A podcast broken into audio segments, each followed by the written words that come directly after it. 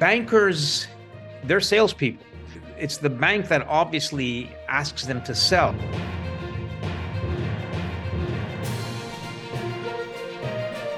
Someone walks in and has money to invest, for example, and the banker, let's say, has his objectives for mutual funds and GICs and credit cards, credit cards, and all that stuff. Well, if they're doing very, very well on one of the objectives, let's say GICs, and they're not doing well with mutual funds, and you know the end of year is coming in three months I'm not going to say everybody does this, but they're going to be pressured by their managers, by the regional managers to yep. sell mutual funds.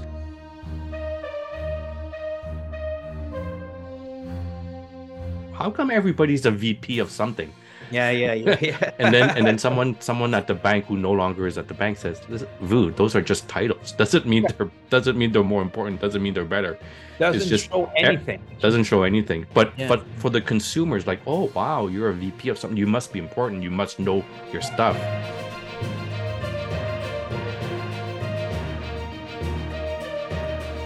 Welcome back, everybody. And this time we're gonna be looking behind the scenes of the retail banking industry as it pertains to us, the consumer.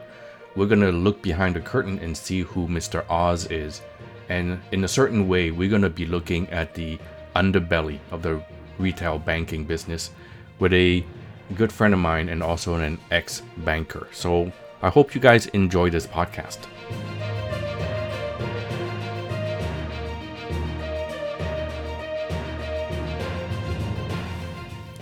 How's my financial health, Doc? Welcome to the Financial Literacy Podcast for healthcare professionals, where financial security and wealth topics are not a taboo.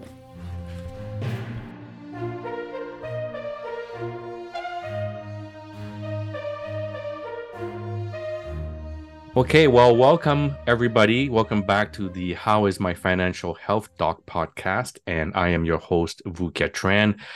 I hope you guys miss me a bit. I was kind of kind of slow and lazy during the summer uh, and uh, have not been producing much podcasts and episodes, but I am back. No worries. We're going to continue learning about personal financial literacy for healthcare professionals. Today, we have a treat. Uh, and uh, we have a guest with us. His name is John uh, Kalos, and John is a financial planner currently, but he has a previous life. Um, and uh, you'll be you'll find interesting what his previous life is about. So John has created a podcast. He's the founder and creator of Confessions of an Ex Banker. So he's going to tell us all the behind the scenes, behind the curtains. He's the he's the Oz behind the curtain, and he's going to tell us about the banking industry. So, um, John, welcome to the show.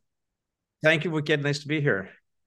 Uh, so, John, I've sort of very superficially introduced you, but I would like you to introduce yourself. Maybe tell us a little bit about you know uh, your current your current work uh, but also give us a background of why you created that podcast and what led you to where you are today because you were in your previous life a banker and so i'm very interested in the story of how you come about to uh, create your own journey to today Right. So uh, great. Thank you again, Bukit, for having me on the show. And um, you're right. I'm a I'm a certified financial planner. Um, at this point, independent, and uh, used to be in the banking industry actually since the mid to late '90s.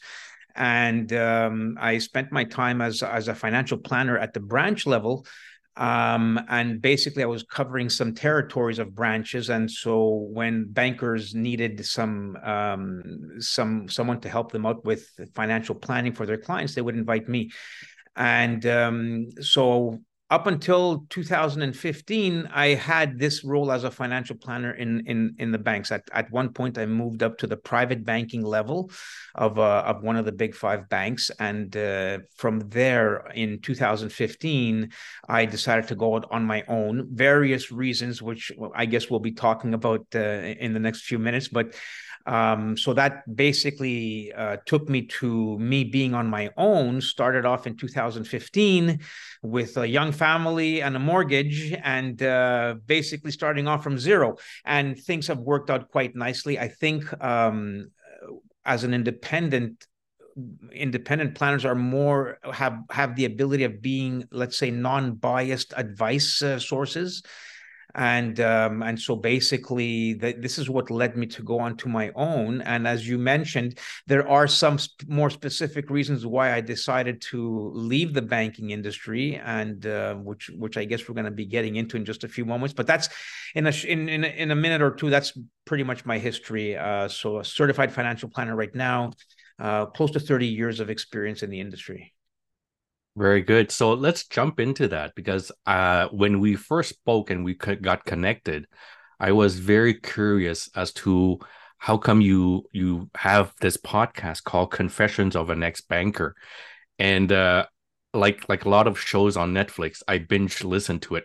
Um, like I binge watch a bunch of Netflix shows, but so I binge listen to your podcast, and I'm like I was blown away.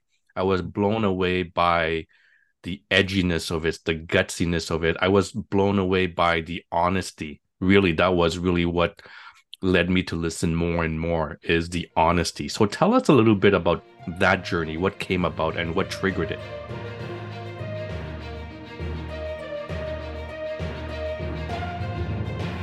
Well, what triggered it is the idea that when you're working in a banking institution at any level at the banking institution, there's always a potential conflict of interest uh, because basically you're selling the products of the bank, and there are many cases where certain products may not be appropriate for clients that you know let's say clients with specific needs. So that was one of the issues that led me to leave. Um, to be more specific banks have mutual funds and they make a lot of money out of mutual funds and there are hidden fees and what have you. And i wasn't very interested in selling mutual funds.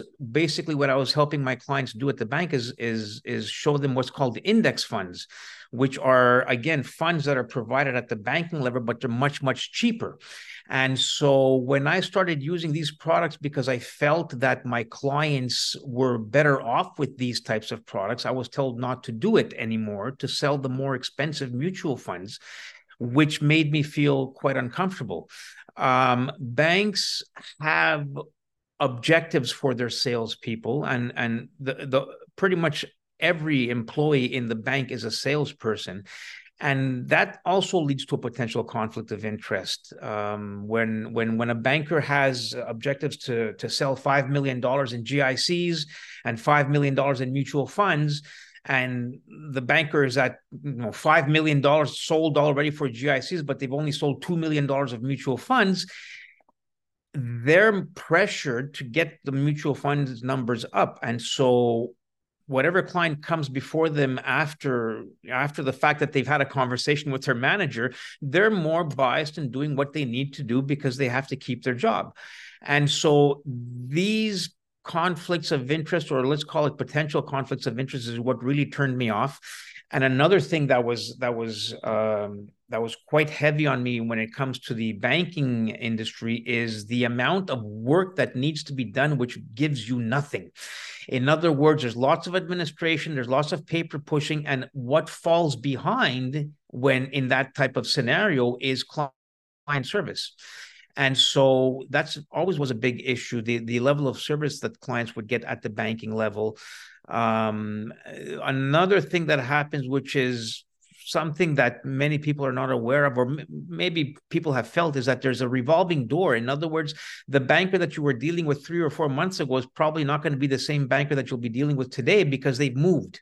For whatever reason, there's always a, a, a revolving door uh, when it comes to the staff. And what we're supposed to do is build relationships with clients and yet when someone is you know changing positions every six or seven or eight months or a year that's a little difficult to to to digest when it comes for when it comes to client service so why is there this revolving door phenomenon then what's what's going on why are people leaving the banks so often you know what? Some are leaving the bank, some are just going into different positions. One of the major reasons is that the objectives that are set on bankers are quite high and they're somewhat unrealistic. So what ends up happening is somebody sits down on a chair and they've they've, they've just been hired at this uh, position. Let's call it a personal banker, and uh, you know during the first year they're never going to meet their objectives uh, because it's their first year. The second year they put they get pressured to start meeting their objectives by the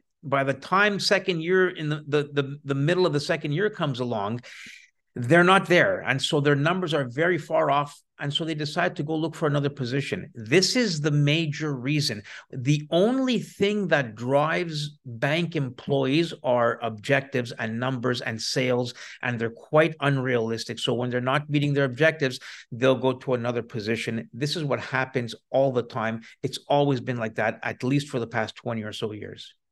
You know what? You're you're telling the truth here because I've I've experienced that. Um, at one of the major banks, I've developed a really, really good, uh, I think it's an honest relationship with my uh, personal banker. Uh, and uh, and that person uh, left, and uh, I had to reconnect with a new individual who emailed me once and never connected again. And even now to this day, I try to connect with this person, and I'm having a really hard time. At a previous investment firm that I was with, I was a client of, and this is one of those firms that, you know, quote unquote services the physicians. I've been with them for 15 years. And in those 15 years, I've had 10 advisors hmm. uh, because they keep coming, they keep going, they keep coming, they keep going.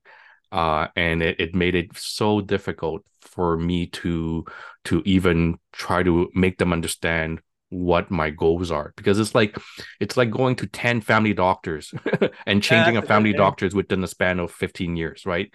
Uh so what you're saying really rings true uh in my own experience. Right and so and so you're, you're absolutely right um and it's interesting that you've that you felt that. Doctors especially look you know thinking about your audience doctors need a more personalized service because let's face it, you guys are busy. You don't know the ins and outs uh, of of you know um, financial planning and investments and RSPs and stuff. So you really need to create a relationship with somebody and the and and, and with somebody experienced and somebody who doesn't have a biased view. And uh, I mentioned this. Uh, I'll, I'll give you a specific example, and we talked about this a little earlier. Is whether let's just say RRSPs as an example is a great tool for most people. It's not the best tool for everyone, but when you're in a bank, all you're going to hear about is RRSPs because again, I harp back to the point where they all have objectives. They're not going to take time to figure out whether an RRSP is appropriate for their client or not. First of all, they don't have the time to do that. Second, they don't really have the experience or the knowledge to be able to, to determine what's good and what's not. So you're not getting a tailored service, advice based on your specific needs. That's also a problem.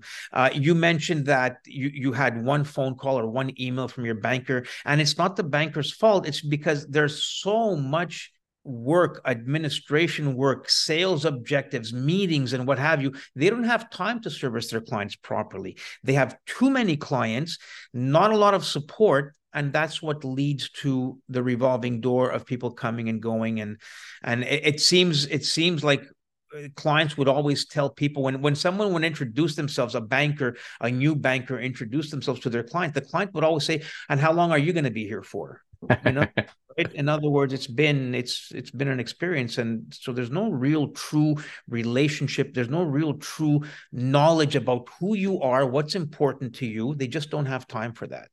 I mean it, it absolutely makes sense what you're saying there. I've been uh long aware of the fact that rrsps are is not a good solution for all people. It's not a good solution for for most uh, it's not a good solution for the very very low income and it's not a very good solution for the high income i.e healthcare professionals and physicians but yet you still hear RRSP season, you know, um, and you hear these commercials all over, you know, come to the bank, it's RSP season. But more importantly, we have financial institutions who serve physicians who are still promoting RRSPs to physicians. Right. And I, I find that to be so disingenuous uh, and uh, so sneaky that they are still continuing to do that. As you mentioned, um, there is a position for RSPs, that's for sure, and and and for certain doctors, again, depending on income, as you mentioned, they may still be appropriate, but as you also said, in many cases they're not, and yet we still have companies that are supposed to specialize with you know different uh, different types of clients. In your case, physicians that, as you mentioned, are sort of pushing products because we got to remember also that they get paid bankers and other firms that you know have products they get paid based on the amount of product that they sell and so when i'm working for a company and that company is selling products well i'm stuck with only being able to sell that product right and if i want to keep my job that's what i have to do so it's not the actual employee it's the way the industry is built it's the way institutions are getting paid. It's just unfortunate.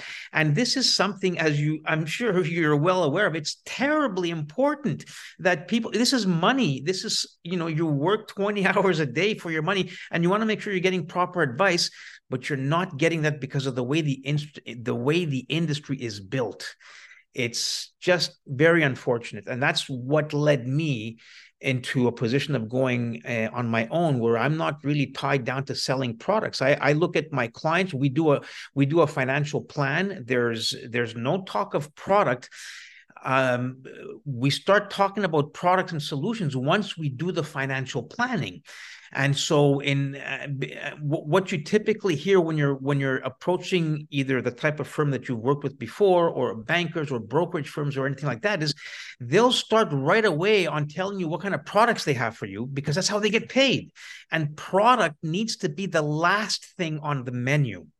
We need to determine for clients before product is to determine how much do you need to save? What rate of return do you need to earn um, is is are RSPs appropriate for you based on the revenue that you make? Are individual pension plans or or uh, uh the physician's pension plans where do they fit in? How about life insurance as a as a as an instrument for saving taxes? We need to look at the client, what their goals, what their situation is like, and then determine what products are appropriate. What about inflation? What about Canada Pension Plan? What about old age security? What about for you guys salary versus dividends?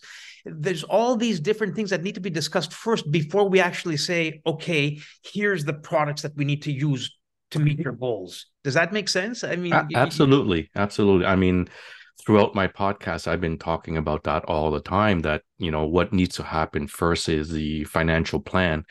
You know, it's like you know, I I don't watch football. I don't understand football, but I think I at least understand this analogy you know, I don't think Tom Brady just, you know, throws the ball willy-nilly, right? Tom Brady shoots the ball and throws the ball to to a certain person based on a certain strategy and certain tactics right they know at the beginning of the game how they're going to approach this game versus the uh, the opponent team and so i don't think you know john uh, tom brady just throws the ball and and hopes someone catches it mm-hmm. and so I think this is what we tend to do as physicians, unfortunately, because we're not versed in this area. We tend to do that. We tend to just throw the ball and hopefully someone will catch it. So we buy products here and there without truly having a plan. And unfortunately, the people out there who are supposed to be catching the ball for us don't always catch the ball uh, in the way that we need them to do so. This is a actually a good segment, uh, a segue into what we're going to be talking about today. So, today we're going to be talking about top five things the financial industry or the bankers don't want you to know. And you've mentioned one of them already. So, let me just go through the top five and then we'll go through them one by one. So, you've already mentioned um, that people working in these financial industries, some of them, and in the banks, mostly in the banks, that these are salespeople. Uh, that's the one thing they want to sell products. Two, they have a sales objective because they are in fact salespeople, so they have sales objective. Number three, they have there are fees, and a lot of these fees are hidden, and we're not aware of them. Uh, number four, they don't offer every solution uh, possible. They only offer the solutions that are relevant and beneficial to them at the time, at the moment that they offer it. So we'll dive deep into that a little bit more. People at the bank have uh, big titles. Number five, they have big titles. I've always met multiple VPs and directors and managers, and they're always very important people. And I did not understand what that meant. So those are the top five, I would say, things that bankers don't want you to know, and we'll dive into them right now.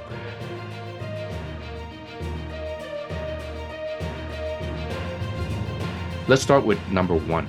Uh, you've mentioned this, but we'll we'll dive a little bit deeper.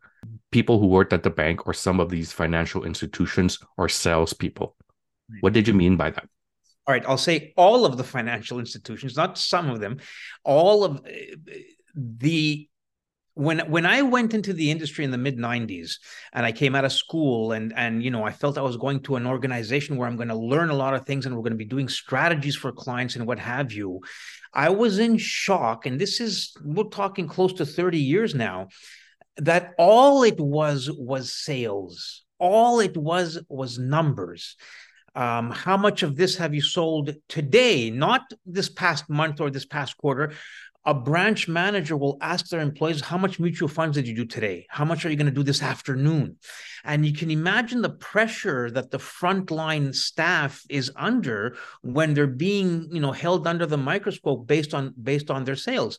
And so uh, it's there's nothing else but sales when it comes to dealing with the public that's all they think about it's a question of what do i what do i need to sell this this week or this month. And what I mean by that is they'll have different objectives. Example, we'll throw some real numbers in. They might have objectives to sell GICs of $5 million uh, over the year, and they have a uh, $5 million of mutual fund objectives to sell as well. Well, when it's, you know, four or five months down the road and, and, or you have, let's say three or four months left uh, uh in the fiscal year and you've met your GIC objectives, but you're way behind in mutual fund objectives, the next person that walks into your office, well, you're going to tend to think that they should be buying mutual funds.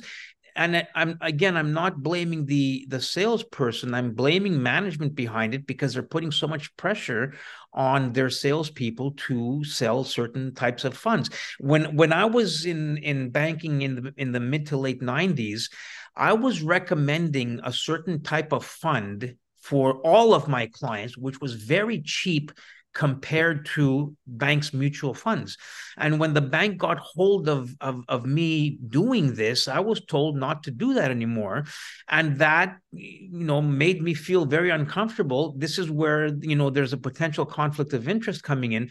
So there are products that that that that are quite expensive. There are other products that are not as expensive, and the the the advisor will be selling you what they need to sell, and that's very unfortunate. So what that means is if I'm a physician, I'm walking into any of these major banks and I say, "Hey, I've got some money I need to save. I need to save for retirement. I need to save in my TFSA, RSP, whatever it is."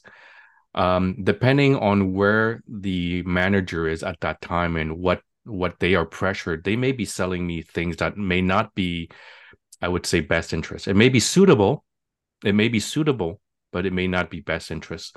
That's that's the the the manifestation of what you just said there.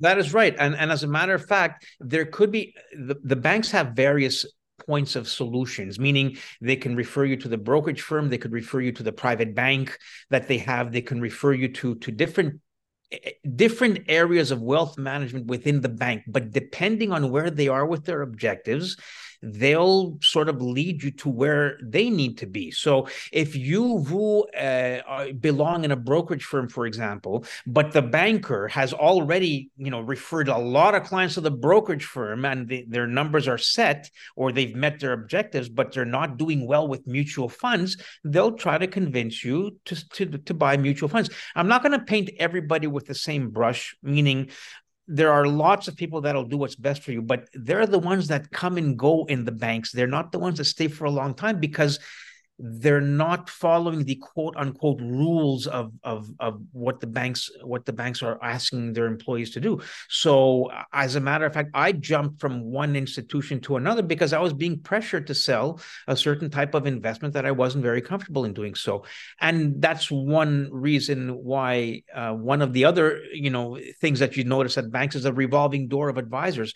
We spoke about this a little earlier but this is how that's the environment of the banking industry and it's, it's it's really unfortunate because people have maybe less now, but some years ago people had were holding banks at a higher level. Their banker their manager were sort of you know really um, how can i say it? Revered and they were respectful. But that's not the case anymore un- unfortunately. And you know people get a hold of what's going on and, and they have different views now. Well you you have just exposed my weakness there because I didn't learn that until very recently. Um, I still have a lot of high respect and praise for the people who work at the bank, um, the managers that I was dealing with, uh, the the clerk at the front line that I was dealing with. I still I still believe it or not, I don't like uh, I don't like digital banking. I don't like banking on my app. I actually like to go to the bank and speak to people. I'm just very old fashioned that way uh, and I like to talk to those people, and I have good relationship with them. Uh, and it wasn't until very recently, you know, that I've seen the manifestation of what you just talked about there. Uh, and to your point, I don't blame them; I blame the system. Right? Uh, I'll give you two examples uh, uh, how I lived that to myself. So I went to one of the banks to deposit some money uh, I could have done it online and just take a picture on my phone, but no, I decided to walk into the bank and speak to the clerk. And the clerk at that point says, "Hey, uh, Dr. Tran, uh, you sh- you should get this uh, credit card." I'm like, "No, I already have two credit cards. I don't need more. I, I there's already I have too many liabilities I have to live with, and mm-hmm. my my credit score is not that great because I have too many credit cards." No, no, no, Dr. Tran, please help me out. You you need to get this credit card and then I understood that because she had to meet her quota, right? She needed to push that credit card on me. Mm-hmm. And she apologized, says that you need to get it. And uh, if after two, three months, just cancel it. Okay. But at least but at least the paperwork's done. At least my name's on it. And so I, I obliged and, and got that credit card. Uh, never used it. And after four or five months, I canceled it. So that was one example. That's amazing. It's amazing because you make me think of something else that happens when you said just get the card. They told you just get the card and then cancel it. Yes. They do that with a lot of things. Um, insurance for your mortgage. Okay. Exactly. This is, this is funny. I'll just mention this, and you you must if you've heard all my podcasts, you must have heard this. If you want the best mortgage rate possible from a bank, just tell them you're going to buy insurance life insurance. And when they hear that they'll give you the best rate. And and what they'll even tell you is as as they were trying to push a card on you what they'll even tell you is you know what? Take the insurance. It really really helps me. And then a week or two from now call the banking center and cancel it if you don't want the insurance. Because you have 30 days to cancel insurance if you change your mind. And just imagine insurance is the most profitable product for the branch. And and whether whether the client keeps the insurance or not the branch doesn't care because they've gotten compensated for selling the insurance. And then if you cancel it there's no problem. So they'll even tell you what you just mentioned. They'll tell you buy it and then cancel it. I just need your help. And it's unfortunate. That's like i mean when you as you mentioned there's professional designations that you see on their business card and they're re, and they're acting in that fashion again it's not their fault. It's how the system is in canada.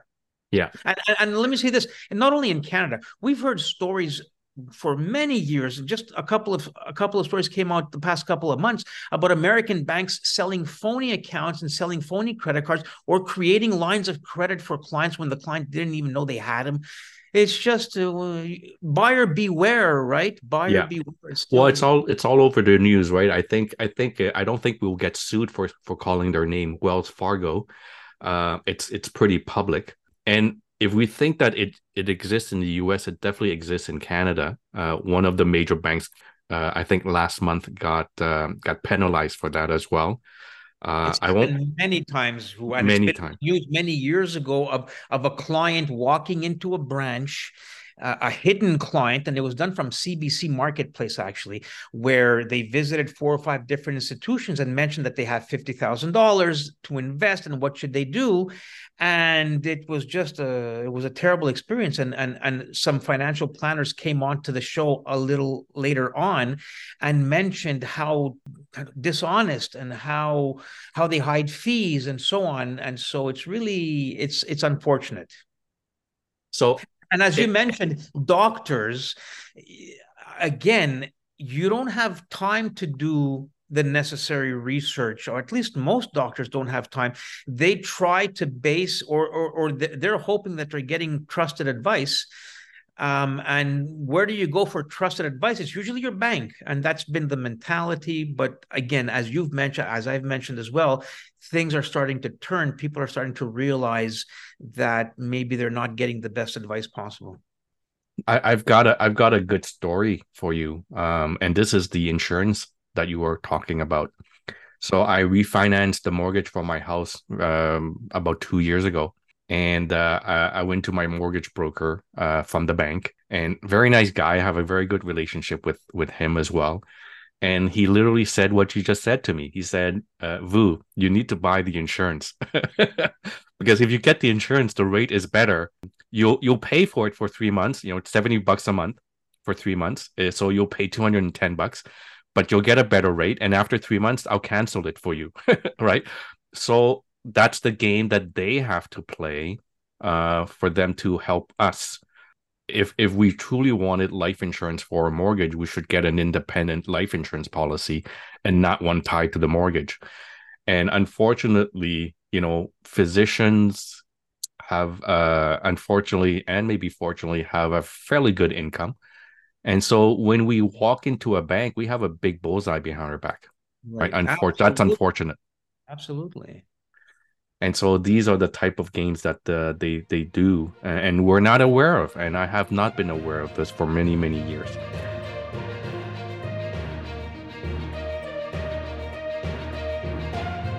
so let's jump to the second uh, you know things that bank don't want you to know and don't want you to know and we've talked about this is the objectives of sales right? So there are we, you've talked about it.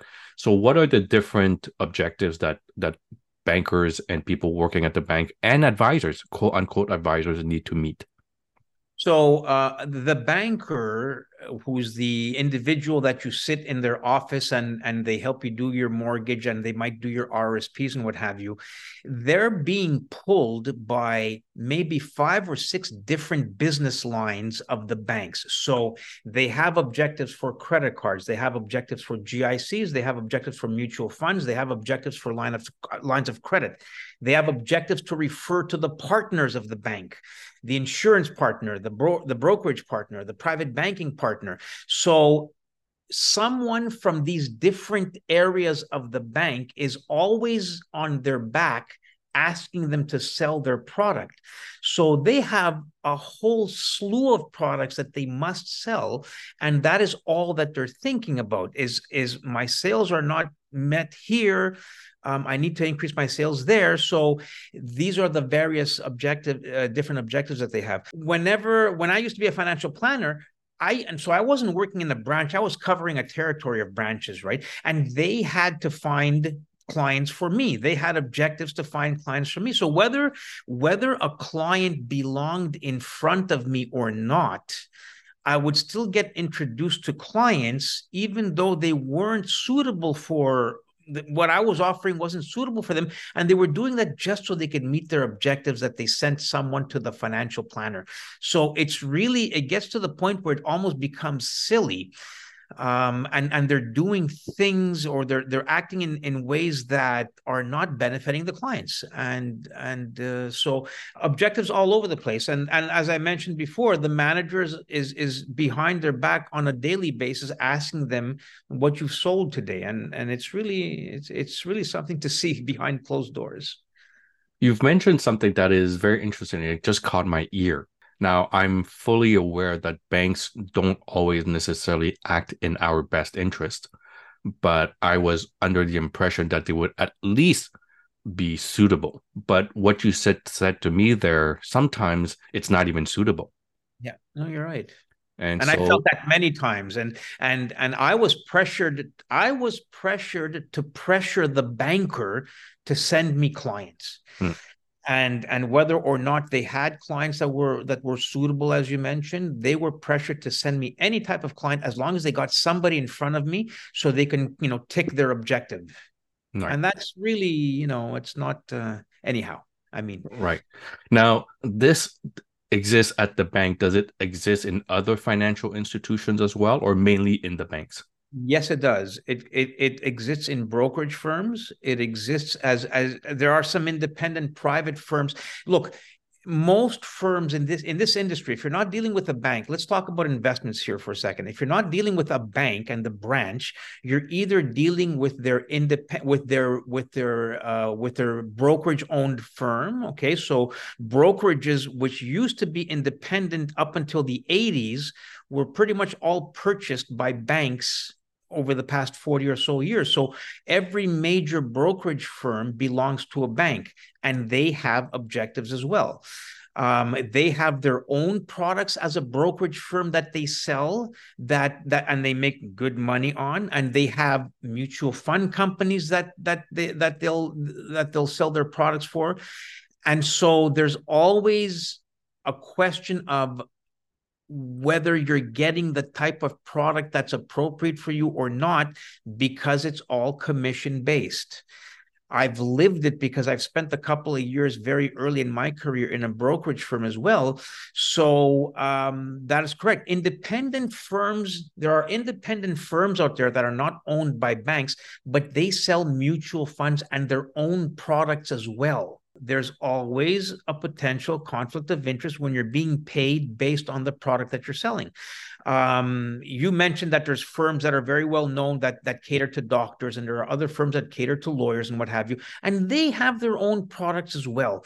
So whenever we're dealing with somebody who's selling, who's making money based on the products that they sell, there's again, I always use the term potential conflict of interest when I think the best red flag that that one can spot when you're dealing with anyone is if somebody brings up product before they go through three or four or five different calls with you or meetings with you if they're bringing up product quite quickly it's because they're probably paid by the product that they sell. So that's where we need to beware that's a red flag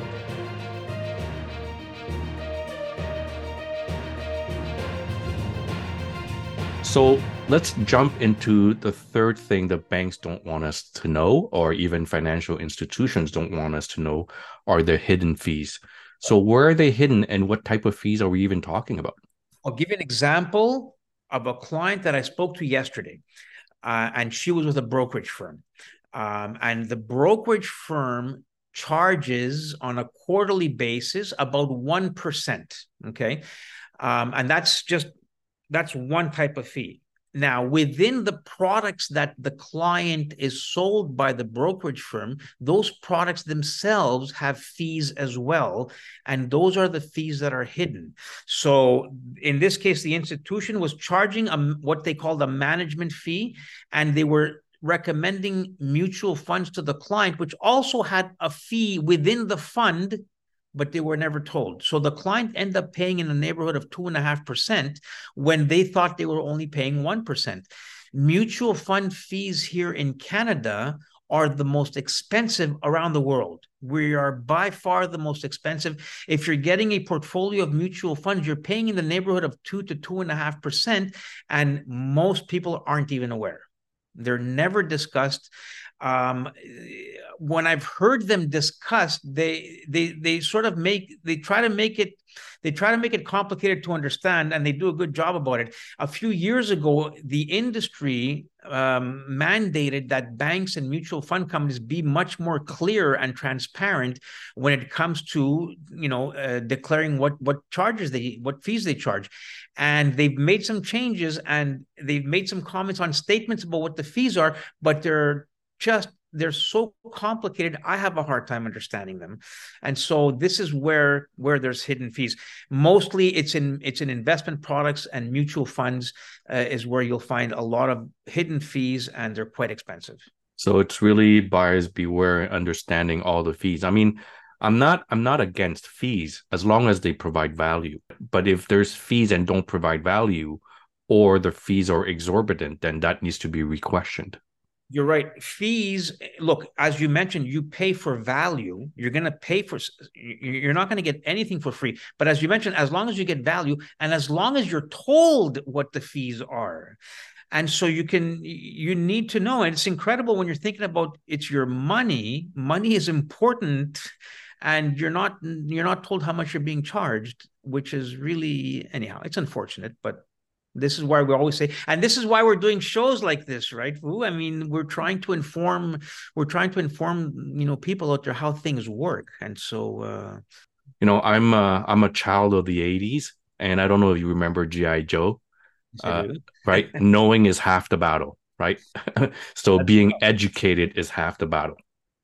And let's face it, let's face it, a, a, a, large segment of the population, doctor or or any profession or any person, are not fully versed in how money works. You know, I, I I always like to say money is a good thing, but it doesn't come with instructions. Right. And so and so you need to you need to be aware. It's it's always a great idea to be referred to someone that that's been working with someone, or at least try to get.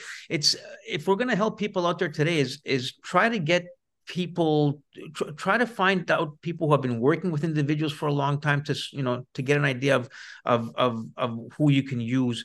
It's not easy. You're i'm sure you're a good source uh, that your colleagues may come to in the future. I think it's a pretty good idea. You're well versed and I, I when when we first met I think I mentioned to you what a great service you're providing because you are well versed and you're in a segment of of people who are not well versed unfortunately because there's just the timing and and and what have you you you know doctors don't have too much time to go into it and so you're an excellent source uh, of of advice and information that's why I, I congratulated you you're helping i'm sure you're helping your colleagues quite a bit quite a bit Thank you very much for that. Uh, I'll I'll send you the twenty bucks. It's in the mail. It's coming soon. American. Um, but you know what? It, you're, you're, right. Physicians are are not well versed for many reasons. We don't have the time. Uh, some of us don't have the interest. Uh, and some of us say to me and i hear this all the time i'm fine. Someone else is taking care of this. Uh, and so we leave it to someone else unfortunately a lot of the times.